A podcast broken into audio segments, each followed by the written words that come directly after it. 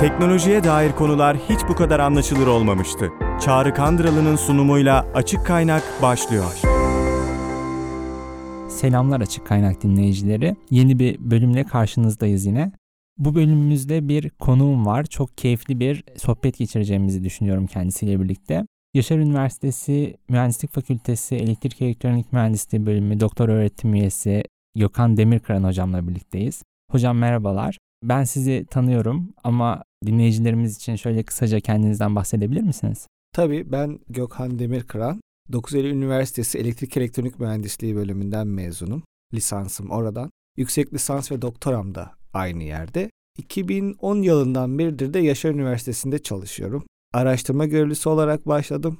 Doktor öğretim üyeliğine kadar aynı yerde çalışıyorum. Bu süreç içerisinde yani yüksek lisansımdan şu ana kadar geçen süre içerisinde asıl çalışma konum hep biyoloji üzerine oldu. Aslında elektrik elektronik mühendisliğiyle bir alakası yokmuş gibi gözükebilir. Ama sohbetlerimiz esnasında bunun alakalarını size anlatacağım. Hocam şimdi bölümümüzde çok alışılmışın dışında bir şey aslında bu. Birçok hocamız yine enerji üzerine, telekomünikasyon üzerine, biyomedikal üzerine çalışırken elektrik elektronik mühendisliği öğretim üyesi olup da biyoloji üzerine çalışmanız daha değişik geliyor kulağa, farklı geliyor ama bunu ilerleyen Tabii şöyle yani şöyle bir katkıda bulunayım. E, şimdi asıl güzel şeyler interdisipliner alanlardan çıkıyor. Aslında bunun sebebi de şu, bence son yüzyıla doğru şöyle yanlış bir şey yapıldı. Alanlar birbirlerinden çok fazla ayrıldı. Hani bundan bin yıl önce, iki bin yıl önceye gitseniz her şey felsefe, matematik, fizik, din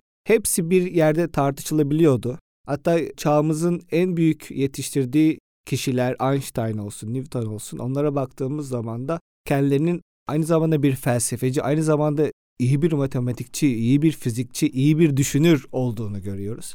Ama tabii endüstri devrimi sebebiyle ve eğitimde ister istemez bir böyle bir ayrıma gidildi. Yani mühendisler ayrı, fizikçiler ayrı, biyologlar ayrı efendim. E, çağımızın gerektirdiği bir eğitimin enstitüleşmesinden kaynaklı bir şey. Ama akademide bu ayrımı yapmak çok zor. Akademi tekrar geriye dönüyor. Yani tekrar felsefeye, tekrar interdisipliner alanlarda. Çünkü asıl gelişmeler oralarda ortaya çıkıyor. Hatta bir örnek kendi alanım dışında da örnek verebilirim. Kuantum fiziği ilk ortaya çıktığında bunun Zen felsefesiyle ve Tao felsefesiyle ne kadar ilişkili olduğunu aslında yani doğuda bu fikri yüzyıllar önce insanlar zaten bulmuş ve yaşamışlar. Biz batı kafası olarak başka bir yönden aynı yere gitmiş olduk. Baktığınız zaman her şey o kadar birbirinden ayırt etmememiz lazım.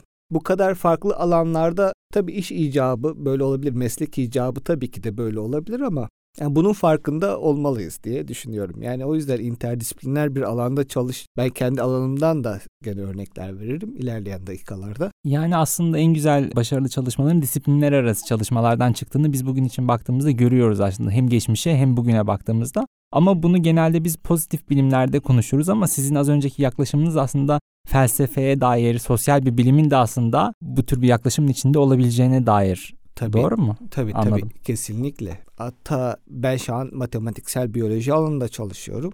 Baktığınız zaman biyoloji şöyle biyolojiyi de biraz eleştireyim. Şimdi biyoloji alanı da şöyle bir radikalleşmeye gidiyor bir süre sonra. Her şeyi taksonomiye göre sınıflandırma, her şeyi kategorize etme biliyorsun. Veyahut da her şeyi ansiklopedik vari dokümente etmeye işte şu şöyledir, bu böyledir vesaire gibi. Ama bu bakış açısı bize e, sistemsel bir bakış açısı vermiyor. Yani canlılığın nasıl ortaya çıkmış olabileceği veya canlının içindeki mekanizmaların nasıl birbirleriyle haberleştiği, nasıl canlılığı ortaya koyduğu, nasıl bir dengeyi ortaya koyduğu ile ilgili e, sorulara ister istemez cevap veremezsiniz. Bunları analiz ederek, bu şekilde analiz ederek yani taksonomik veya verbal, sözel ifadelerle anlatılamaz. Matematiksel olarak incelenmesi lazım zaten. Burada da aslında mühendislerin en çok katkı sağlayabileceği şey bu. Çünkü mühendisler bir sistemi nasıl e, oluşturacaklarını biliyorlar. Ve zaten mühendislerin e, yaptığı birçok sistemin parçaları biyolojideki parçalara benziyor. Mesela bir bilgisayar dahi değil mi? Bir hafızası var diyoruz en basitinden değil mi? bir geçici hafızası var, bir kalıcı hafızası var. Oradaki yapı dahi yani bir insanın düşünme şeklini e, yansıtıyor. Şimdi bu bakış açısıyla canlılığa bakan bir kişinin daha böyle yeni bakış açıları getirebiliyor biyolojiye. Ama sadece o alandaki dar alandaki bir kişi e, böyle çok büyük atılımlar yapmasını bekleyemeyiz biyoloji hakkında. Benim çalışma alanım da bu yöndeydi. Mühendis olmam sebebiyle biyolojinin o tarafından ben de e, yaklaşıyorum, o tarafına yaklaşıyorum. Yani matematiksel olarak yaklaşıyoruz. Şöyle bir şey var mühendislikte. Mühendisliğin dayandığı bazı matematiksel temeller var. Bunlardan işte lineer sistem teori dediğimiz veya signals and systems dediğimiz sinyaller ve sistemler bakış açısı. Yani her şeye bir sistem olarak bakıyoruz. Her şeye bir sinyali alan, o sinyali işleyen ve o sinyali başka bir çıktı olarak başka bir sisteme ileten bir sistem olarak bu bakış açısı ve bu bakış açısını bize kazandıran matematiksel teoremleri bilen bir kişi olarak biyolojiye yeni bakış açıları getirmemiz çok kolay. Yani elektrik elektronikle alakası ne? İşte bu elektrik elektronikle alakası. Çünkü kullandığımız matematiksel araçlar evrensel aslında. Bunu elektriğe uygulayabiliyoruz. E çünkü elektrik bu matematiksel araçlara uyan bir ölçüm, bir fenomen diyeyim, bir e, fiziksel bir fenomen. Ama ışık da olabilir bu. Hani zaten şu an ışıkla ilgili de şeyler var biliyorsun. Yani bizim mühendisliğimizdeki işte bu elimizdeki deyim bu araçlar yani biyolojiyi daha iyi incelememize sebep oluyor. O yüzden uzak değiliz yani o kadar da çok uzak değiliz aslında biyolojiye. Aksine belki de çoğu şeyden daha yakınız yani biyolojiye, biyolojik sistemlere bir mühendis olarak. Özellikle de elektrik elektronik mühendisliği olarak yani. Hocam az önce bahsettiniz yüksek lisansınızdan ve lisans eğitiminizin 9 Eylül olduğundan. Şimdi elektrik elektronik çok geniş ve birçok dalı kapsayan bir araştırma alanı olmasına rağmen sizde matematiksel biyolojiyi çeken şey neydi? Yani bu alanı seçmenizdeki en Şöyle, büyük etken. Şöyle o alan ilginç bir şekilde bu alanı bana kendi hocam tabii ki de tavsiye etmişti. Yüksek lisanstaki Cüneyt Güzeliş hocam ve doktorda da aynı şekilde. Cüneyt Güzeliş, Güzeliş hocamız zaten bizim evet, çok mühendisliğimizde. E, hocamızın tavsiyesiyle ben bu konulara merak sardım. Tabii bu konunun bende çok geçmiş şeyi de var. E, ondan önce daha liseden, ortaokuldan gelen bir biyoloji merakı var. İşte lisede biyoloji olimpiyatlarıyla ilgilenmiş olmam, o tür olimpiyatlara katıldığım var. Derecem yok ama katılmışlığım var. Yani özel çalışmalarım var biyolojiyle ilgili. Ayrıca bir noktadan sonra da ayrım yapmak zorunda kaldım. Bu kendimle ilgili bir şeyden ziyade aslında bilimle ilgili bir şey. Şöyle ki biliyorsunuz lisedeki çoğu kişi hep fiziğe merak sarar. Yani biraz matematiği iyi olan kişi genellikle. biraz fiziğe değil mi? Fiziğe merak sarar. Oradan da fiziği de daha da kuvvetli olan kişiler genelde elektrik elektronik mühendisliğine zaten yönelirler. Ben o sırada bazı okuduğum kitaplardan şunu anlamaya başladım. Ya fizikte biliyorsunuz yani şu an hep bir inceleme ve bir şeyi bölme, analiz etme üzerine gidiyor. İşte şu an biliyorsun tanrı parçacığı gibi çalışmalar var bulma. Yani bir sistemde öyle bir parçacık bulalım ki işte o tanrı parçacığı sistemin tüm özellikleri aslında o parçacıkta gizli olmuş olsun gibi. Bu bir reductionist yaklaşım ama kafamda şöyle bir soru işareti oluştu. Ya fizik ne kadar ilerlerse ilerlesin.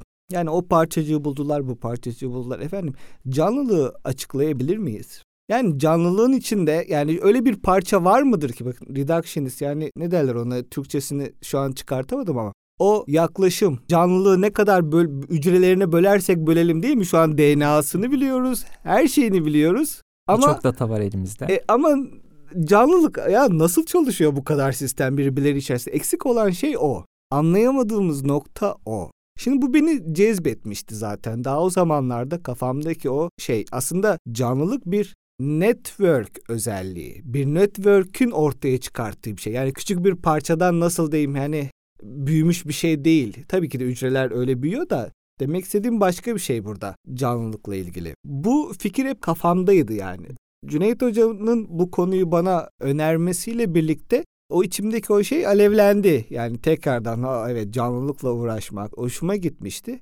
Doktora da özellikle bir de şu an tabii ki çağımızın en çok en büyük problemlerinden biliyorsun, biliyorsunuz kanser problemlerinden bir tanesi kanser. Doktora tezimde hani kanser ile ilgili çalışmıştım. Halen daha da onun üzerine çalışıyorum. Orada da incelemeye çalıştığımız şey yani hücrelerin nasıl kendi kendini öldürdüğünü anlamaya çalışmak. Çünkü bir hücre doğar, büyür ve sonunda da kendini öldürmesi gerekiyor. Kendini eğer bir hücre öldüremiyorsa bu hücrenin kansere dönüşme olasılığı çok yüksek. Ama buna karar vermesi için gerekli bazı matematiksel şeylere ihtiyaç var. Her bir karar sonuçta bir matematiksel bir ifadeyle Niye karşılık ver- geliyor verilmesi diyebiliriz, değil mi? lazım değil mi? E, doktora tezim bunun üzerineydi. Yani bu o matematiksel şeyler nedir? Matematiksel biyoloji dediğimiz şey işte bu aslında. Yani biyolojiyi matematikle anlamak. Hocam burada e, girmek istiyorum çok kısa. Bir tarafta matematik var, sayılar, rakamlar, formüller var. Diğer tarafta canlı bir yapı var, biyoloji var. Bunların kombinasyonu, birleşimi nasıl oluyor? Matematiksel Ya biyolojiyi şöyle, yüzeysel tabii. olarak bahsedebilir miyiz? Bizi Tabii, sadece mühendisler dinlemiyor. Birçok bölümden farklı insanlar dinliyor olabilir. Bu Şöyle- yüzeysel anlamda Tabii girebilirsek. tabii bir şeyi matematiksel olarak ifade edebilmemiz için öncelikle onu ölçmemiz lazım. En basitinden mesela doğadaki işte ne deniyor? Hamsiler değil mi? 4 senede bir hamsi popülasyonunda büyük bir yükselme oluyor. Yani sayısında yanlış olabilir mi yani senesinde. Sonra da bir azalma oluyor. Bu doğanın bir dengesi. Yani sayı, oradaki sayı bakın matematiğe karşılık gelen bir şey. Önce ölçülebilmesi lazım. Bu daha makro düzeyde işte sayı oluyor. Mikro düzeyde yani hücre, hücre içi düzeyinde ise bu bir protein konsantrasyonu olabilir. Veyahut da elektrik sinyali, elektrik volt seviyesi olabilir mesela beyin dalgalarıyla ilgili. Bir şeyi ölçtüğünüz andan itibaren o artık bilimin artık elindedir. Yani matematiğin elindedir. Bir şeyi ölçtünüz, sayıya dönüştürdüğünüz andan itibaren artık o Yani aslında matematikçilerin elindedir yani. bugünkü teşhislerde kullanılan bütün yapılarda aslında matematiksel bir karşılığı olmuş oluyor diyebiliriz sanırım. Beyindeki EEG sinyalleri yine Tabii, tabii, EKG sinyalleri lazım, bütün bunların mi? hepsi ölçüm karşılığında Evet. matematiksel bir sinyale. Tabii, tabii. e, Mesela kan şekeri ölçmeniz lazım. Tansiyon, basınç ölçmeniz lazım. Bir şeyi ölçtüğünüz andan itibaren de onu ne yapabilirsiniz? Tüm elinizdeki artık matematiksel araç ne varsa hepsini uygulayabilirsiniz, anlamaya çalışabilirsiniz. Daha da güzeli kontrol de edebilirsiniz artık. Ha işte basınç şöyleymiş, onu nasıl düşürebilirim?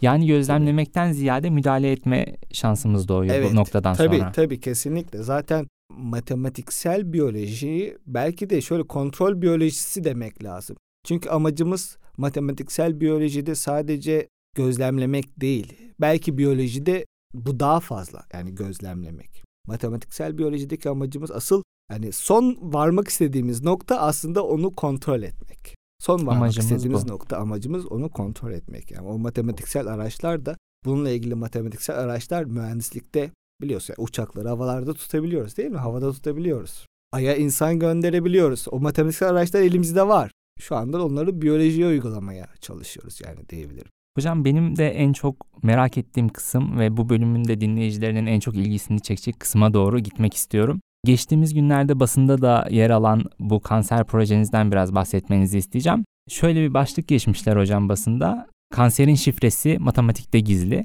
Nedir bu? Bundan biraz bahsedebilir Şey misiniz? tabii başlık çok genel daha böyle herkese hitap eder şekilde yapılmış ama yanlış bir başlık değil sonuçta. Evet kanserin şifresi sonuçta matematikte gizli. Demin anlattığımız Tüm her şeylerden şeyin sebebiyle. evet. Her şey matematikte gizli çünkü. O çalışmamda da ilk defa şunu göstermiş oldum. Aslında orada bir bilimsel bir gelişim örüntüsü var. Bu sebeple örnek vermek istiyorum onu. Biliyorsun bilim ve teknoloji bir süre bilim teknolojiye liderlik etti. Sonra şu an teknoloji bilime değil mi? Özellikle teknoloji liderlik ediyor bilime. Orada da şu an teknolojinin bazı sınırları var. Mesela hücre içerisinde kanser proteini diye geçiyor P53 proteini.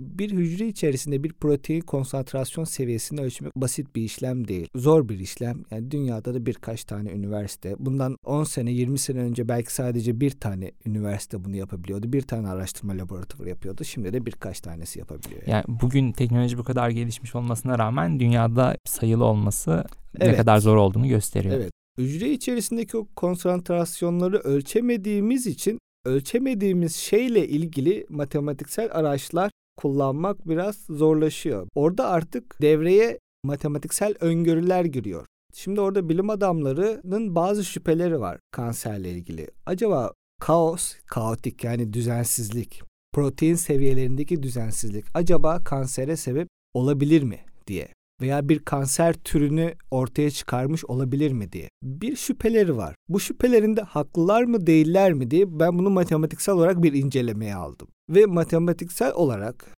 bazı teoremler var işte Shinnikov teoremin gibi teoremleri kullanarak şunu gösterdim. Bu P53 proteininin konsantrasyon seviyelerinin kaotik davranış göstermesi matematiksel olarak olası. Yani bunu ispat etmiş oldum. Matematiksel olarak olası. Bu da çok iyi bir buluş. Çünkü daha henüz teknolojik olarak onu ölçemiyoruz zaten. Ama en azından şimdiden bilim adamlarını yani o konuda oraya doğru eğilmeleri konusunda değil mi? Evet nerede sorunu nerede? Evet bir yönlendirme. Matematiksel olarak olası. Daha da güzel tarafı tümöre sebep olan koşullar ile yani kansere sebep olan biyolojik koşullar ile Shinnikov teoreminin de bahsedilen matematiksel ifadelerin birbirleriyle örtüştüğünü de gö- göstermiş oldum. Yani bu da demek oluyor ki yani tümörün oluşumu için gerekli koşullar ile kaosun ortaya çıkması için gerekli koşullar birbirleriyle örtüşüyor. Yani bu da demek oluyor ki gerçekten de bu da daha da güçlendiriyor. Yani gerçekten de kaos tümör oluşturuyorsa. Tümör oluşturuyoruz evet. Peki ee, yine yıllar içerisinde mesela bu Covid-19'da ve benzeri virüslerde yaşadığımız gibi virüsün kendi kendini yok etmesi gibi durumlar. Tabii bu çok yüzyıllar gerektiren bir zaman olabilir ama kanserin de kendi kendini bir kaotiklik ortaya çıkmasında yok etmesi gibi bir yaklaşıma da götürebilir mi sizce? Şöyle toparlayayım hani sorunu. Evet biraz dağınık oldu. Şöyle diyebilirim yani kanser hücrelerini kendilerini öldüremiyorlar. Yani kendi kendilerine intihar edemiyorlar. Ama eğer o yolaklarını tamir ederseniz yani o gerekli mekanizmalarını tamir ederseniz o da ilaçla olabilir ekstra. Bunlar kendilerini öldürebiliyor yani kendi kendilerini normal hücreler gibi ya benim zaten ölmem lazımdı. Niye yaşıyorum ki? Yani dedirtebiliriz onlara. Zaten bütün sorun ölmüyor olmaları. Yani evet, kendi kendilerini sorun... imha etmiyor olmaları. Evet. Bütün, en büyük yani şey felsefi soru bu en dayandığı, tabii bunları biyolojik olarak binlerce sebep bulunabiliyor. Yani kanser neden ortaya çıkmış, şundan çıkıyor, bundan çıkıyor, şundan çıkıyor. Ama en derinine felsefik olarak ve matematiksel olarak en derine indiğimizde soru şu. Ya bir sağlıklı bir organizmada neden bir kanserli hücre çıkar? Bir hücre neden kendisini öldüremez? Normalde öldürmesi lazım. Yani sormamız gereken nokta bu. Matematiksel olarak da yaklaşımımız işte o mekanizmaları eğer tamir edersek yani dayanağımız bu. Eğer biz kanserli bir hücrenin mekanizmalarını tamir edersek bu hücre kendisini öldürür zaten. Doğal olarak kendini öldürür. Yani dayandığımız nokta bu. Çalışmalarımda da yani özellikle odaklandığım nokta bu. Yani gerçekten de bir matematiksel olarak mümkün mü? Yani bir kanser hücresinin eğer mekanizmaları tamir edilirse kendi kendisini acaba öldürebilir mi? Bununla ilgili çalışmalar yapıyoruz. Tabii bunlar teorik çalışmalar. Biliyorsun teorik çalışmalar da yayınlandığından birkaç sene sonra ancak. Çünkü zaten biyolojik deney yapması ve tasarlanması hücre içinde zor. Zaten süre gerektiriyor ve genelde de bunlar bir doktora öğrencisinin doktorası boyunca yaptığı çalışmaları içermesi gerekiyor. O yüzden yani bir kişinin ona e, ilgi duyması, yani bu benim makalemi okuması ve ilgi duyması ve ardından da o işin altına başlaması evet başlaması ve arkasından 3-4 yıl sonra evet, muhtemelen evet, bir sonuca evet. maalesef bilimde, bilimde böyle bu şekilde, bu ilerliyor. şekilde ilerliyor. Evet Gökhan Hocam size katıldığınız için çok teşekkür ediyorum Açık Kaynağın bu bölümüne ve bize kattığınız bu değerli bilgiler için çok teşekkür ediyorum bütün dinleyicilerim adına da. Dinleyicilerimize de bizle birlikte oldukları için bu bölümde teşekkür ediyorum. İlerleyen bölümlerde yine farklı konuklarımızla farklı konularla karşınızda olacağız. Bizi dinlediğiniz için teşekkür ederim. Bir sonraki açık kaynak bölümünde görüşmek üzere.